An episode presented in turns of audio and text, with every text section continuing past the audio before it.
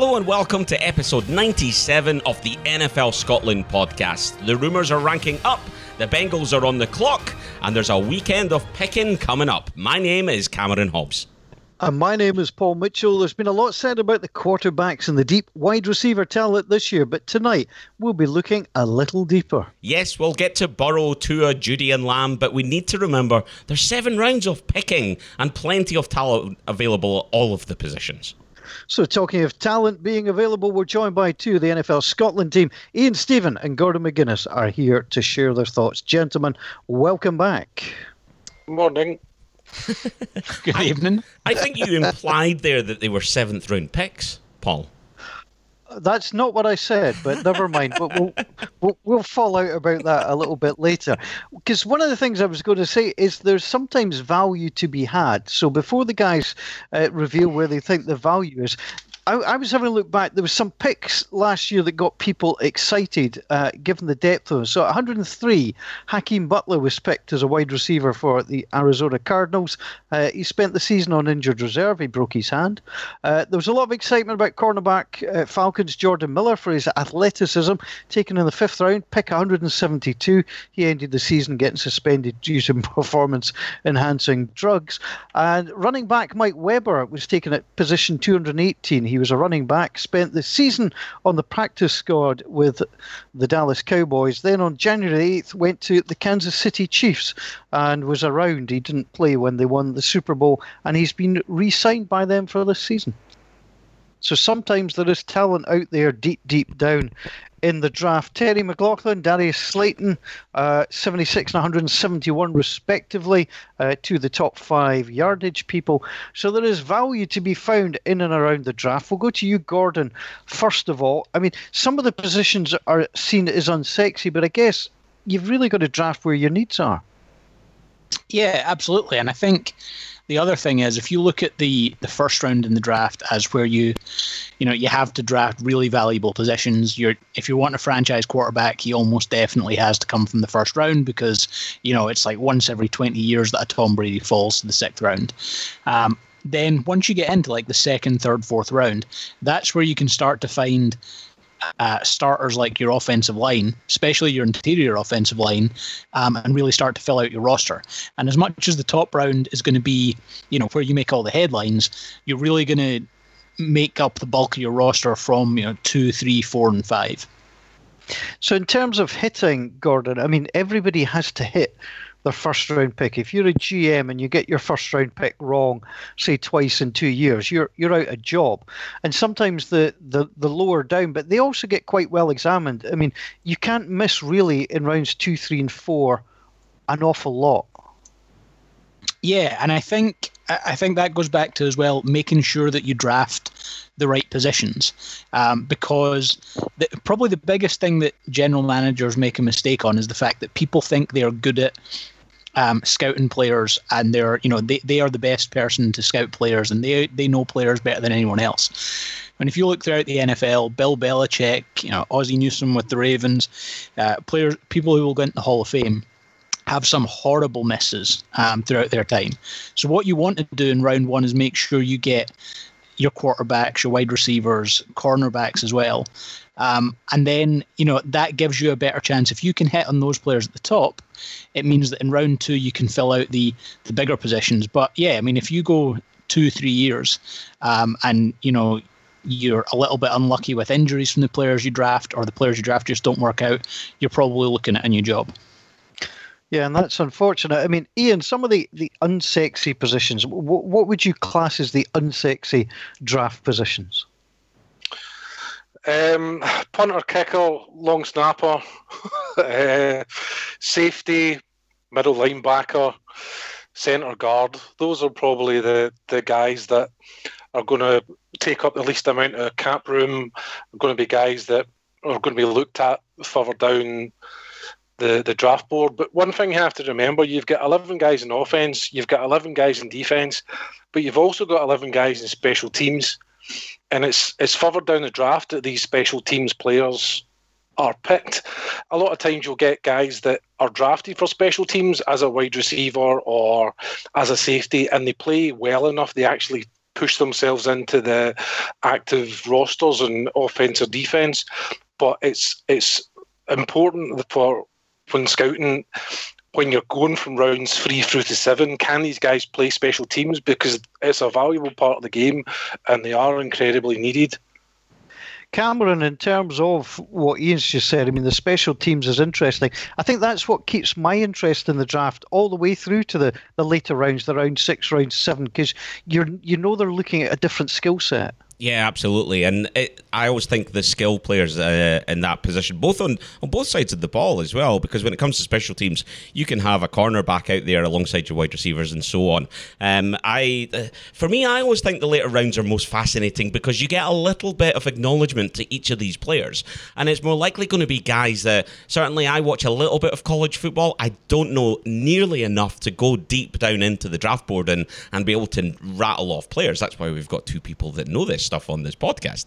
Um, but you know, for me, I love the fact that they get a little bit of attention uh, as you go through. You find out what their their capabilities are, and it tends to be as well. And guys, you can correct me if you think I'm wrong, but it, it tends to be that the deeper down you go, you'll you'll get a player that's maybe got one or two sort of mega strong attributes, but perhaps is lacking the full distribution of skill set, experience, and game time to be able to prove that they can do it game in, game out. Um, and I think that's fascinating because what you're doing there is you're picking up a player who you're going to try and develop over a couple of years to see if he can turn his speed, for example, into a safe pair of hands as a wide receiver and be able to stick to his route running, uh, get separation away from cornerbacks.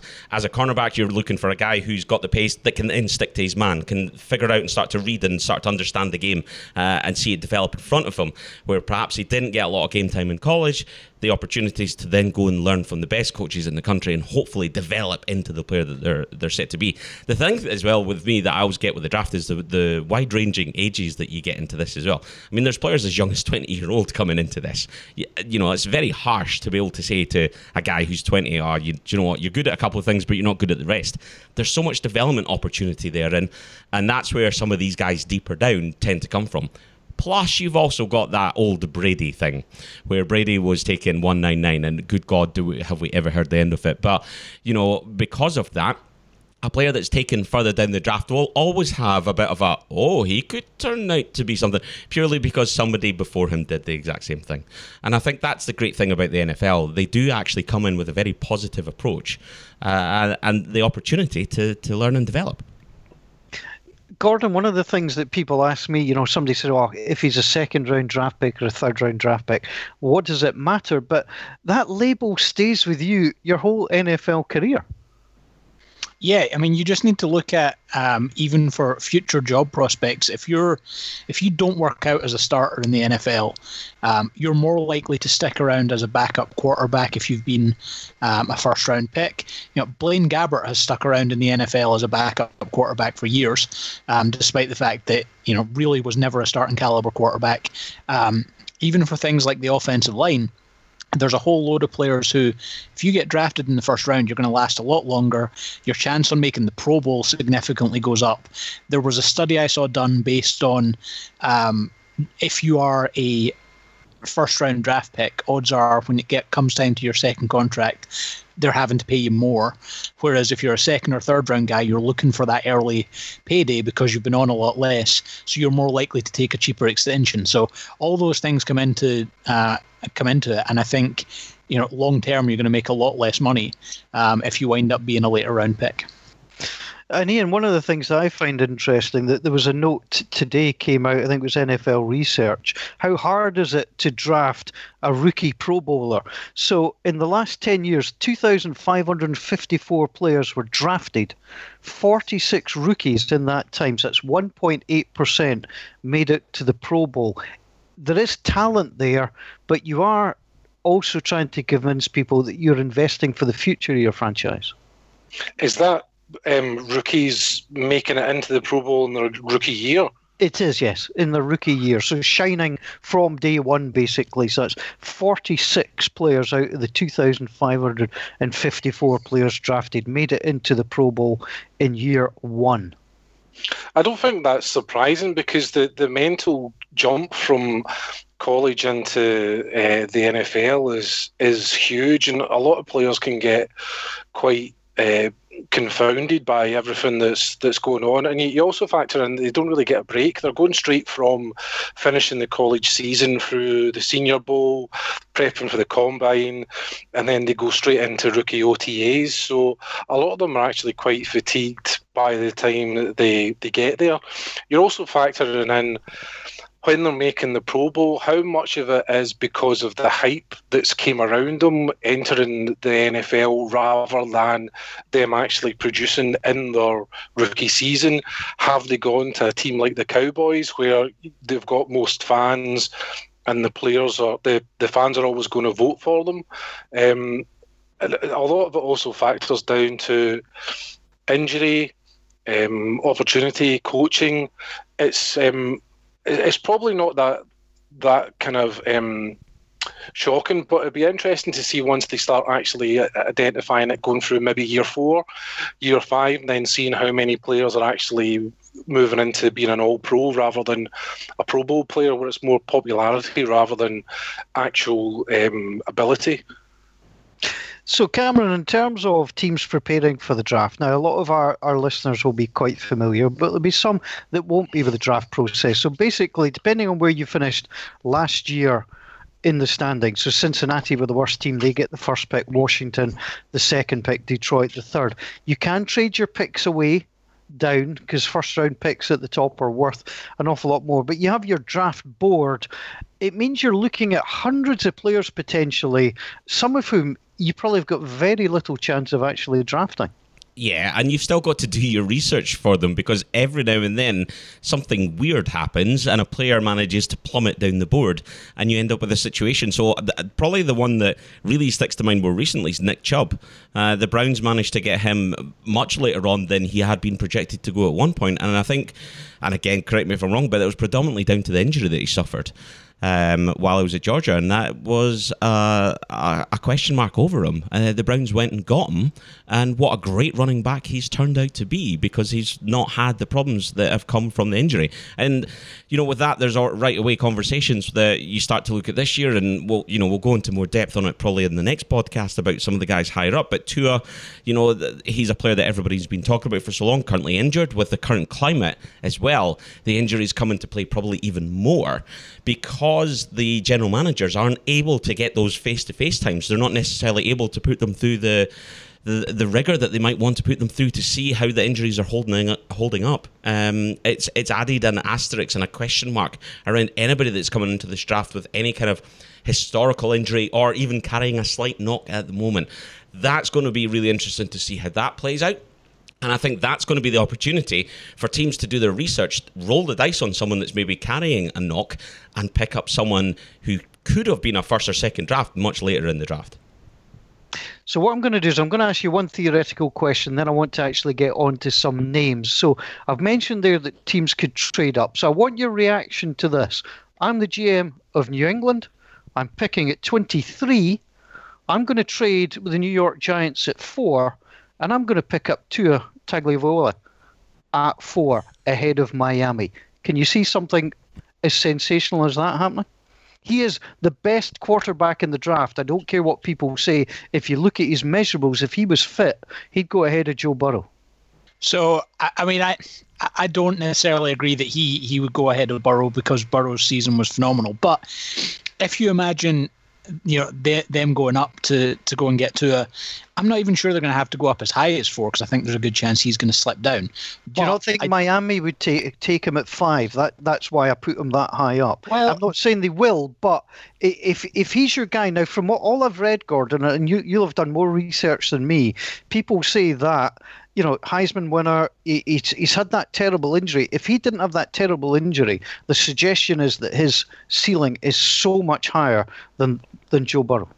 Yeah, I mean, he's his college career before the injury was um, was phenomenal. The the interesting thing with Miami is the story continues to be that they are really enamored with Justin Herbert from Oregon, which I mean, the idea that he would go ahead of Tua is mind blowing to me because th- they're just on different levels as quarterbacks.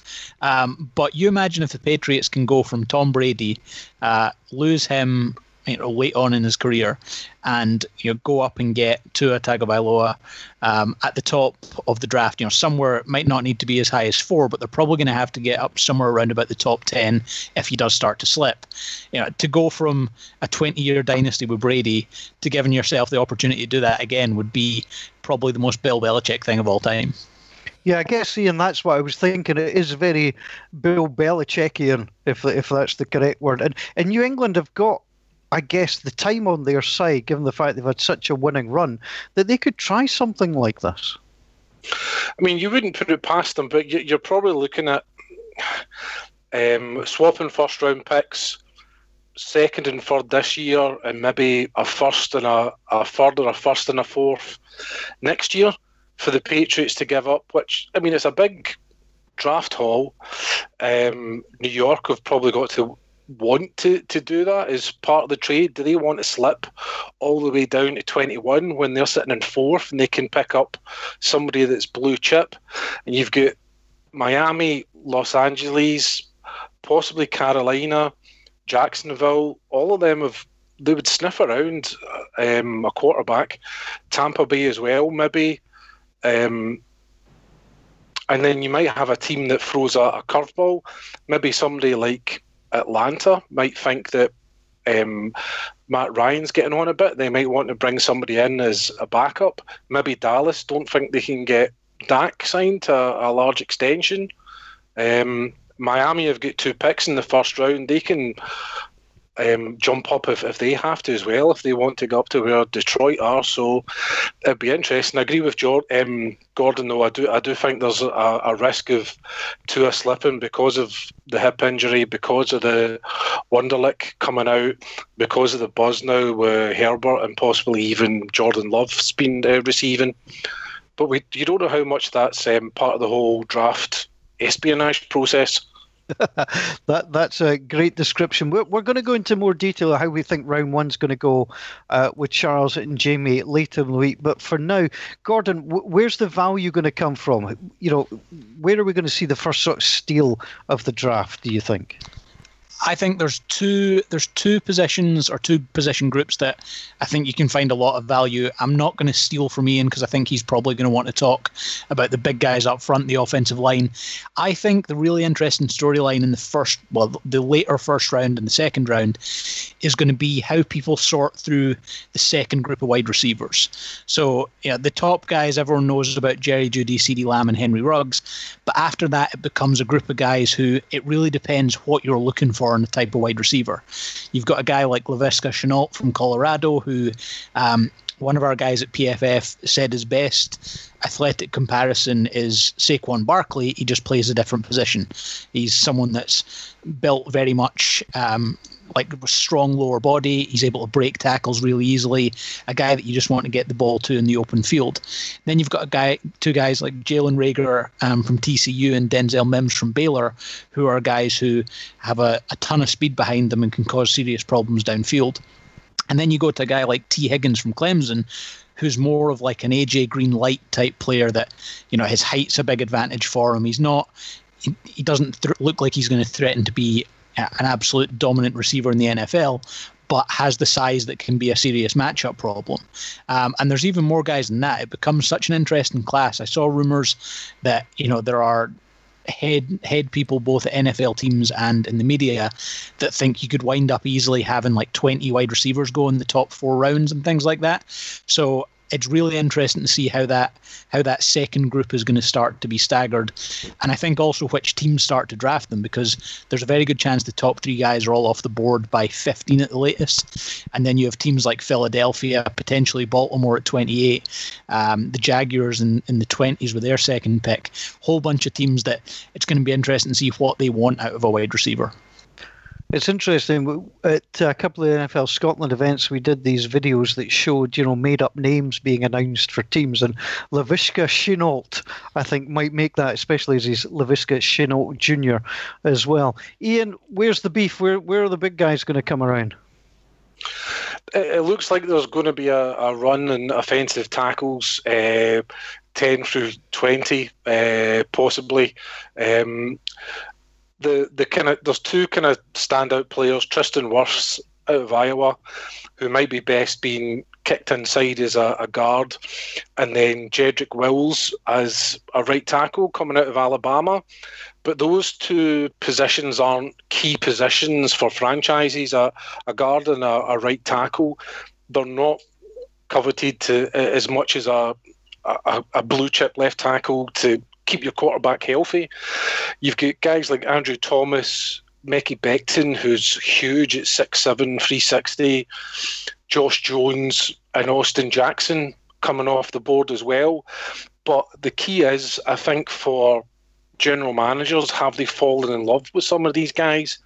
It's possible you're either going to see a big run on them early, or the GMs might think, well, there's, there's a few of them. I can pick somebody up in the second round the first round, and players start to get selected a bit earlier in the first round than expected. Potentially at, at, middle linebacker, you've got a couple of good players at middle linebacker, and Kenneth Murray and Patrick Queen. They might go earlier than is expected in the board, so it's quite interesting to see how that shapes out as well. There's there's also quite a lot of um, left tackles further down the board, but I'm wondering how many of them might actually get shunted inside to play um, guard as well. And they can end up quite a lot of times. You can have a player projected as a tackle, saying, "Well, his arms are maybe a bit too short. He's maybe not as le- of as as athletic as we want him, so he's not that great a tackle. But you kick him into guard, and he can end up being a Pro Bowl player." One player that springs to mind there, Robert Hunt out of Louisiana, who was left tackle at Louisiana, but he might get shunted into to guard in the NFL. And there's a lot of talk about him having the technique that he might one day be a Pro Bowl player at guard. See, that's interesting, Cameron. I sometimes wonder about players, and he makes a good point. Sometimes you've got to be convinced that the team that is drafting you, if they're not planning to use you where you want to be, they've got to sell you on that. Yeah, definitely, and it's it's something that you've seen a lot, perhaps most famously uh, in recent times with Lamar Jackson, where there was so many conversations about him playing as a running back wide receiver. Uh, he stuck to his guns. He was asked to do multiple things in the pro days and things like that, and he refused to do it because he saw himself as a quarterback. Uh, it's a difficult one because you know what? Are you are you going to turn down the opportunity to play just because it's not necessarily the position that you want to play in? I guess a large part of that's going to come down to the franchise that you go to, though. You know, at this time, it's very easy if it's somebody, one of the big guns, that's going to come and pick you, and you know that you're going to land in a really good spot, then fantastic. You know, there's been so many there's so much rumor about Joe Burrow. Well, again, we'll talk about more tomorrow's podcast. But um, you know, there's been chat about you know he doesn't want to go to the Bengals, even though that's his closest team from where he grew up. It's there's things like that. We there's the famous case with Eli Manning, of course, who refused to go, um, and and and John Elway yeah, and John Elway. Um, so it's you know players have done that. It's rare, and it certainly sets a dangerous precedent. And I guess at the moment, uh, any job's a good job, um, even if it's not necessarily the job that you want. Plus, as well, you see if you stick around the team long enough, and if you've got the skill set that's going to get you into a particular position, you'll end up in that position the only reason you won't is if the guy that's in it is better than you, and therefore you've just got to you know, you got to be the next man up. You got to take the position that you've got. You got to play what you do. You got to adjust yourself. Now's the time in your life to be adjusting yourself. Not at the age of forty-two, trying to learn a new playbook for the first time in twenty years. Um, but when you're young, go into a new place with new coaches, um, and and do your damned best. I guess the other challenge to this as well, though, is going to be that God knows when they're going to get together and actually start coaching on this stuff. So these players could be being asked to do it in very short notice, and you might see a couple of guys struggle with it. Uh, so that'll be an interesting story to develop as well. It's unusual on the NFL Scotland podcast that I'm not the first person to have a go at Tampa Bay, so well done, Cameron. Ian. And, and, and, when talking about Burrow and, and, whether he wants to go there or not, what you have to remember is maybe 20 years ago you had five franchise quarterbacks in the NFL. Now you've got so many franchise quarterbacks. You have Cam Newton and um, uh, I've, I've forgotten his name, Jameis Winston. Um, I was going to call him Winston, Winston Justice there. Jameis Winston don't have any team. They're sitting there as free agents. 20 years ago, um, Jameis would have been snapped up immediately. Um, uh, so that's always a risk that if, if, if you're saying, well, I don't want to play, what happens if um, the, the, the Bengals just say, right, we'll sign Cam Newton for a, a year. Next year, we'll have the first round pick again. We'll pick Trevor Lawrence. Yeah, I mean that's a fair point. You've got to be very, very careful. I'm wondering, Gordon, though, how players are evaluated has changed. I mean, if you're evaluating team, Tim Tebow now, given the success of Lamar Jackson, etc., etc., he'd be evaluated differently also with Taysom Hill than he was coming out of college in the first place. Yeah, and I think uh, probably the best comparison for Tebow in this draft is a guy like um, Jalen Hurts from Alabama who you know is not the best passer in the world, but can do a lot of things on the ground. And I think NFL teams are you know, offenses are now becoming a bit more spread and a bit more um, about putting players into space, uh, and that can even happen at the quarterback position. Well, do, do you know why why that's becoming such a factor now? Because teams have focused so much on having middle linebackers that can cover, they don't have middle linebackers that can thump. And if you've got a, a, a quarterback who's as fast as and bigger than your middle linebacker, then you've immediately got an advantage because if your quarterback's a runner, there's an extra blocker in there somewhere, and all of a sudden he becomes an incredibly dangerous threat. Yeah, I mean, I must admit, I quite like in terms of the quarterbacks Jordan Love at Utah State, but we, we won't talk about the, the glamour positions. So, Gordon, you, you you know you mentioned where where value for money might be had. What is it with running backs at the moment that, that they're just not seen as sexy? The NFL's finally catching up to um, what everyone's known for for the last few years. That there's just that there's not you don't need to pay a running back, and it's it's horrible for them because there's guys that you know take 300 carries, 300 hits a season, and you know it's a position that's short lived. But when you look at the NFL these days, what drives yards per carry more is run blocking and how many defensive players are lined up in the box at the start. So a lot more NFL teams are becoming smarter and smarter at understanding where they need to spend their money um, as they as they build a roster in the salary cap era. And unfortunately for running backs, that's a position that on offense and defense anyway is fast becoming a position that so many teams just aren't willing to spend on. Yeah, Cameron, it's been interesting. I've been reading some stuff on the Saints boards. Uh, Kamara's going into his last year, and some are saying, well, just dump him, trade him, and, and pick up somebody else. You know, you, you're talking a top quality running back, and it's almost like, yeah, just just get rid of him, move him on, pick up some fresh meat somewhere. I wonder how much of that comes from Christian McCaffrey as well, though, because uh, there was obviously a slide in Kamara's season last year for one reason or another. It just didn't work as well for him. You look at the impact that McCaffrey's had, and suddenly people are going, "Oh, we thought this guy was great, but look at Christian McCaffrey. He's a unique." Individual who's and, and, and coming back to Gordon's point, I there's almost part of the the guessing game with Christian McCaffrey is how long's he going to play in the NFL because he gets absolutely pounded on, um, and he touches the ball every single time just about. Um, it, eh, I can understand it, and you see we were probably cover this in the news, but the the Jacksonville Jaguars doing their very best to try and shop Leonard Fournette and nobody wanting him because that's a lot of money that they're going to have to pay him. Uh, the other end to that is, you know, the 49ers are still snapping up these young players um, and retaining them uh, for another season and, and what's a very complicated and busy backfield uh, for them. But it's because the cost of these players right now is not massively high, and it gives them another year to figure out which ones they want to take forward. There's no way in a year's time that running back committee will still be there because some of them will be able to go and demand some money because someone will be desperate to give them the money to come and play for them. So it's it's a fascinating position. The, the so only- I think I think if you want to talk about Leonard Fournette as well, I think you have to give him his full name, which is Leonard the Jaguars passed on Deshaun Watson and Patrick Mahomes for Fournette. the draft is an unforgiving place. If you think, I mean, Russell Wilson was a third round pick, Richard Sherman was a fifth round pick in recent times. So, you know, people do slip through the net. So, somebody like uh, so the running back Zach Moss out of Utah, who didn't have a particularly good scouting combine, uh, he apparently injured himself when he was doing, I think, the big uh, vertical jump thing where they hit the the various racks out. Did he hit uh, his so head on it? A, Yeah, well, he, he didn't have a good time of it anyway. Now, they reckon if he'd had a pro day, uh, that might have helped him. He's got good ball security. He's 5'9, 223. He makes people miss tackles, but goodness knows, I mean, he could go as late as the fourth or fifth round. Yet, he could be a, a serviceable, functionable, you know, second choice running back for just about anybody.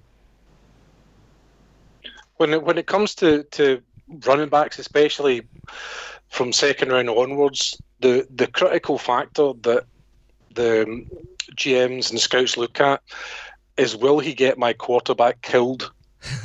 and and if he shows he's got the ability to not only um, pass block, but also recognise who he has to pass block that's going to shoot him way up the boards when it comes to drafting players.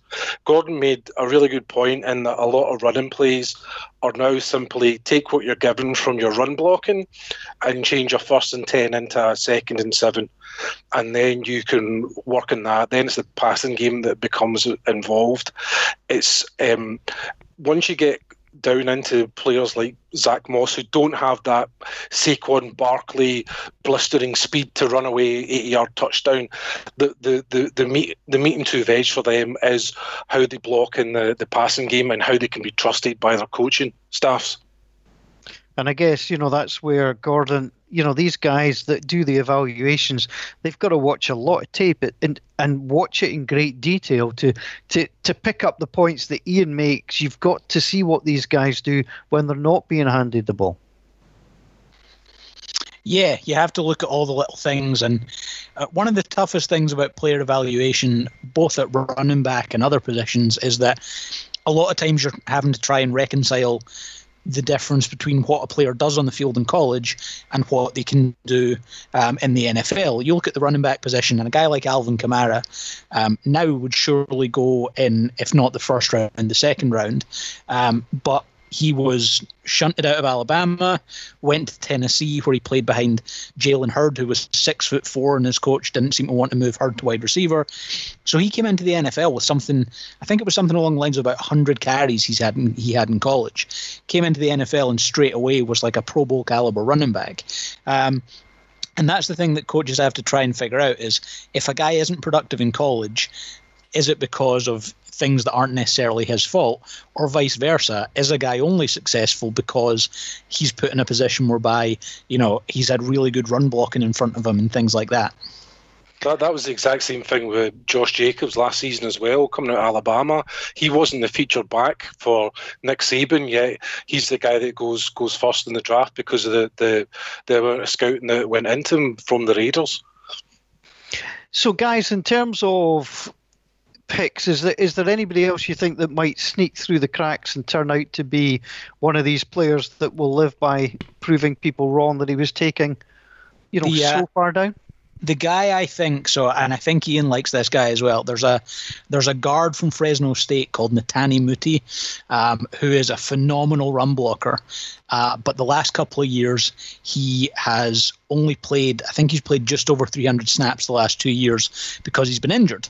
Um, had a really good year in 2017. Basically, hasn't played the last couple of years. And this draft, more than any other, when teams can't really get the opportunity to check and recheck medicals, you know, a guy who he's a guard, so he was probably not going to be a first round pick, but realistically could have seen his name called in the second round. There's now a very good chance that he winds up slipping into the fourth, maybe even the fifth round. Um, and based on what we saw in college, if he is healthy enough in the NFL, genuinely could be like a decade long starter. That's fascinating. Ian, have you got any name that you want us to watch for in this draft? Yeah, well, one of the guys that's quite intriguing for me is uh, linebacker at Mississippi State, Willie Gay Jr., um, who is prototypical uh, uh, essentially as a middle linebacker, 6'1, 243, play, plays a lot like uh, Patrick Willis, who I think also was from Mississippi State. But uh, Willie's a bit of a head case. He's had uh, quite quite a few issues, quite a few suspensions. Um, so it'll be quite interesting to see how much of that was just from being boisterous as a player in college football, or whether he does have some sort of personality issue. But if he, he screws his head on, you're looking at a guy that's coming in that could be a, a starting caliber uh, middle linebacker in the NFL, and he could be going in the fourth or fifth round, depending on how wary teams are of him. So I, I, presume Cameron's just been ravaged by a mad dog, so we'll give him a moment or two to, to recover. Guys, that, that that might be your your sort of pick of the draft in terms of you know who might fall, but be a bargain. We're going to go more into the first round, as I said, with with the other guys later in the week. But is there anybody, Gordon and Ian, that you think, Gordon, first of all, that that is you'd be overpaying for that is hyped to go early? Yeah, I think so the interesting player along the offensive line, everyone loves Mekhi Becton because he's huge. As I think Ian said earlier, six foot seven, 360 pounds.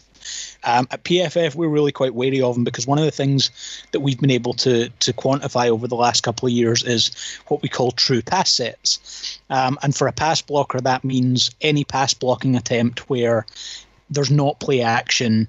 Um, it's not like a, a three step drop and quick screen pass by the quarterback and all those things.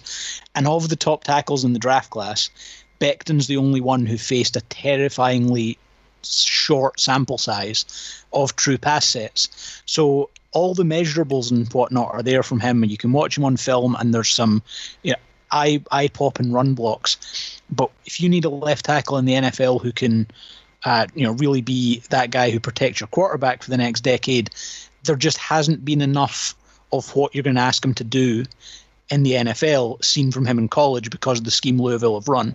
So I think in a class where guys like Tristan Wirfs, Andrew Thomas, even a guy like Josh Jones at Houston are fairly well established good pass blockers, I think someone, possibly even the Giants at four, are going to pay a little bit too much for Becton. And Ian, who, who do you think is going to overspend? It, could well be if, if somebody decides they, they, they want to trade up in the first round and, and take Jordan Love if there's been a run in quarterbacks. If Burrows, Tua, and Justin Herbert goes, Jordan Love's got a lot of um, ability. He's got he's kind of prototype what you want, but he's been quite frustratingly inconsistent this season, and he could he could be a, a player with bust written all over him. You take a quarterback in the first round and you don't hit on him, then your job's in trouble. Yeah, I mean that's a fair point. As you say, and the guys have mentioned that, that, that there are, you know, Cam Newton, Jameis Winston are also floating about.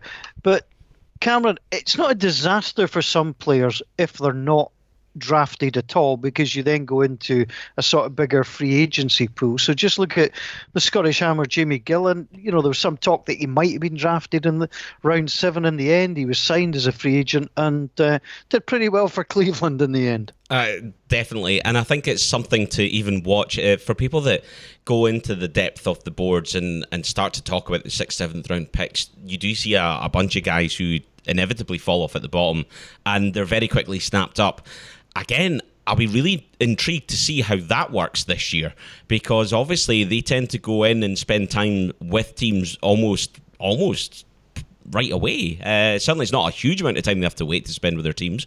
Whereas we don't know when that's going to happen at the moment. So I wonder what the scenario will be whether teams are taking as many, whether they're taking more, whether it's uh, a little bit more cutthroat in this sense. So, and then that's where it gets really interesting for players like Jameis Winston, Cam Newton, and a plethora of guys who've still to find their team. Uh, guys that have been released, uh, and even you know today, Clowney. Well, absolutely, Clowney's still there. So at least you know with Clowney, he's going to cost you money, but you know what you're going to get.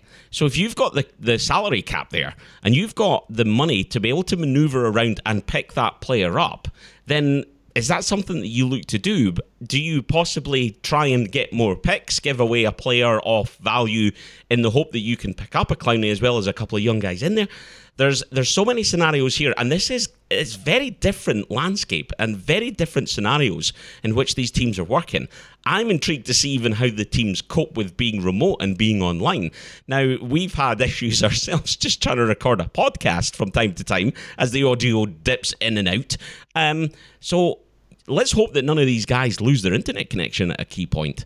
Um, I think that's going to be really interesting to see what happens. Um, so, well, it's interesting you say that, Cameron, because there was a tweet earlier on by NFL insider Adam Schefter, which said text from a participant on the NFL's mock draft that started at one o'clock Eastern today. Mock draft today, already technical glitch with Cincinnati's first round pick. so, so we'll, we'll, we'll, see if that's going to be the case. Can I tell you though that the draft well, I think can, has, al- sorry, has already been won just one second here. Bud Light Seltzer have tweeted today the NFL draft will be without an important tradition, and we can't let that stand. Please record your boos, then post and tag Bud Light and boo the commish. We'll deliver the boos to the draft, and therefore, for each time boo the commish comes up, when Roger comes up, we'll we'll supply the boos for you.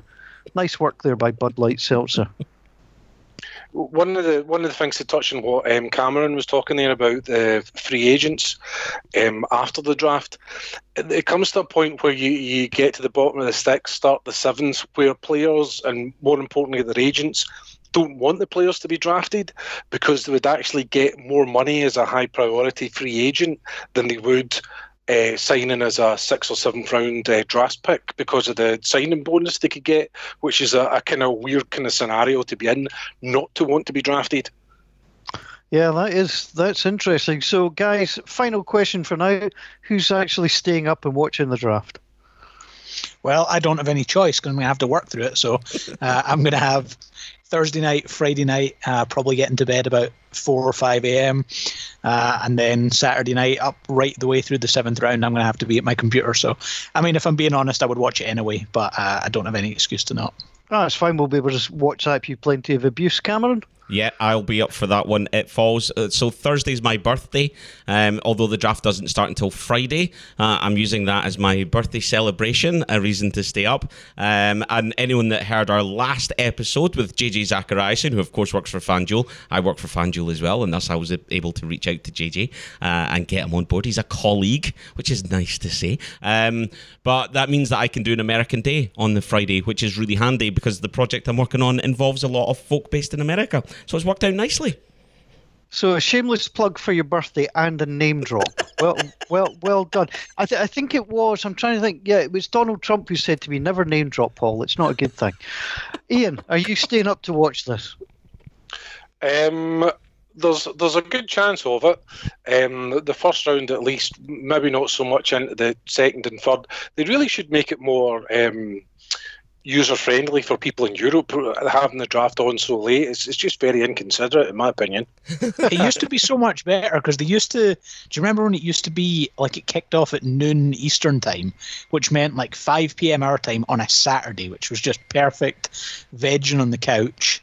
Um, you know, order a takeaway, sit and watch the draft, and it went on for like seven hours. Now I love that they've put it into prime time because you know, it's like a nice four hour thing and there's more pageantry with it. But it's just at such an inconvenient time for us. Is it going to be four hours this year? This is my question. Is this different setup going to drag it out to its absolute maximum? Um, because I'm sure if every team took their fully allotted time, we'd be looking at a lot more than four hours. I, th- I think though I think it'll be relatively quick. I mean, it's certainly going to be interesting to see exactly how it all gets done. It's going to be interesting to see who's got the nicest basement. Um, so we'll, we'll, certainly see. I mean, San Francisco. I think John Lynch tweeted out he's already been kitted out. He's got the three phone lines, four or five computer screens. So they'll be leaving nothing to chance. Gentlemen, thanks for the draft chat. A little bit of news before we go. And Cameron, the, the Jaguars are having a little fight, are they not? So if you look at NFL.com at the moment, um, and we're recording this on Monday night, uh, three of the top nine stories are about the Jacksonville Jaguars uh, getting rid of players on all fronts, or not, as the case may be. Uh, Yannick Ngakoue, apparently, Gordon, you were telling us just as you came on, been having a little bit of a bun fight with uh, Tony Khan. Yeah, and unless Tony Khan is trying to set up some form of wrestling match for his promotion with Yannick Ngakoue, it appears that uh, Ngakoue is taken to tweeting him. Um, there's been someone calling someone a clown. Uh, it's all got very unsavory, and it looks like one. I mean, for Ngakoue, if you're trying to get traded out of there, you're probably just driving your trade value down, which is going to make it harder for them to trade you. And two, if you're the owner's son, um, who has a fairly prominent role in a good few enterprises there, it's probably not a good idea to be tweeting angrily back at a player. Yeah, it doesn't strike you as the most clever thing in the world. Right, we've had another uniform redesign. This time, the Patriots of New England have found out what epaulets are, it would appear, and plastered them on their kit. Cameron, I'm not sure you're impressed. No, not impressed. Um, think they're pretty houfing. Um, I think that if it weren't for the shoulders, I think they would be okay. I don't get what they've done with the shoulders. They've basically cut off old Brown's shoulders, uh, sleeves, sorry, changed the color and slapped them on their shoulder. They've also got this weird thick line on their on their trousers that I don't understand. Massive big white line and then a thin red line. And yeah, not a fan. I think they're they've tried too hard with these. Since we've uh, spoken, actually, the Browns have released theirs. I don't think have we spoken about the Browns ones. I don't think we did, but the Browns ones are lovely. I think they're really nice. They've gone back to a real classic look. It's not massively different, but I think it's different enough that they look really great. Patriots, nah, it's a thumbs down for me. So I think Gordon might like them. So, Ian, you'll be the casting vote at the moment. Gordon, do you wish to speak in defence of our friends from New England? I mean, all I'll say is, like the Browns jerseys, they're fine. They're they're not they are not the weird faded, you know, black to red Atlanta Falcons jersey. They're an NFL jersey. They're fine. They're not bad. They're not good. Ian, casting vote. I, I really couldn't care less. Just whatever. So That's thank exactly you to, the right thank answer you that to they- Dundee there for their vote. Uh, Ian, we'll give you 24 hours if you want to reconsider, mate. You can get in touch with us at the SPFL at any time. Uh, gents, any other stories before we take our leave that have caught your eye in the last couple of days? One thing that um, one thing that's quite interesting talking about uh, is the team that he's been uh, tweeting to to try and draft him has been the Eagles. He's been uh, tweeting quite a lot of pictures of the defense from the early nineties, and if you're sitting there at 21 and the three wide receivers are off the board that you want, would you give up a first round pick number 21 for a player like Ngakoue? Maybe. Yeah. But it's also um, Jamal Adams of the New York Jets. He could be somebody that could be traded on draft day as well. He's he's a really good player. Um, and you- you could give you could see somebody giving up a, a low first round pick if if the board doesn't run the way that you want it to. Yeah, I mean, if you're the Eagles, if if you're looking at one of those players for 21, I wouldn't give up 21 for Ngakoue just because you're going to have to pay him. Um, he's been good, not great, and you could go and sign a guy like Clowney without you know having to um, give up draft capital. But I'd absolutely trade 21 for Jamal Adams. Yeah, it's an interesting one. There's so many moves that are going to happen. And uh, definitely looking forward, Cameron, to seeing live action, even if it's just people being picked. Absolutely. Just seeing names being spoken out loud by GMs you don't recognize on the other end of a Zoom call. I cannot wait. And I'd also just like to add what the guys were saying there. Um, if the New York Jets would be interested in the 31st pick overall, uh, we would happily take Jamal Adams in San Francisco. Um, you know, obviously, he's still on his rookie contract, I think. So, you know, he's still got a wee bit of time on that, which is great. And then he can just take over from Richard Sherman when Sherman retires. So uh, I'd like to be the first person to welcome Jamal to the, the Bay Area. Welcome, Jamal. 97 episodes, you always get it round to, to the 49ers at the end. Yes, absolutely. But no, it'll be great. Listen, the I'm I'm super excited about the draft. Um, I think that it's it's something that I look forward to every single year. Um, it's great researching these guys and watching them play against absolute nobodies in some of the weird games where they absolutely go off on one. You think, wow, he looks like a player, and then you realize that he's up against the 149th ranked team in the first division. Um, but it's it, it's an exciting night. Uh, there's so much unfolds, and then it feels like after the draft, that's when the football season chat starts. Now we've got loads of conversations still to be had about when that'll happen, but let's forget that for now. That's for another day. We could just look forward with our new pieces in place and hopefully anticipate an exciting 2020 season. Amen to that. Thank you to everybody for joining us. That is it for episode number 97 of the NFL Scotland podcast. Yep. Thank you for taking the time to listen. Share your thoughts on this episode via Twitter at Scotland NFL and on Facebook by searching for NFL Scotland. We're growing all the time, but need your help to keep that up. We appreciate every retweet and share. If you've got time, and let's face it, who doesn't at the moment, pop onto iTunes, give us a review. A five star one would be very nice. As we've mentioned on this one, we've got another pre draft pod lined up for later in the week, so we'll be back soon to talk more speculation at the top end of the board. Remember as well to sign up for our Predict a Pick competition on NFL.com and search for NFL Scotland podcast group.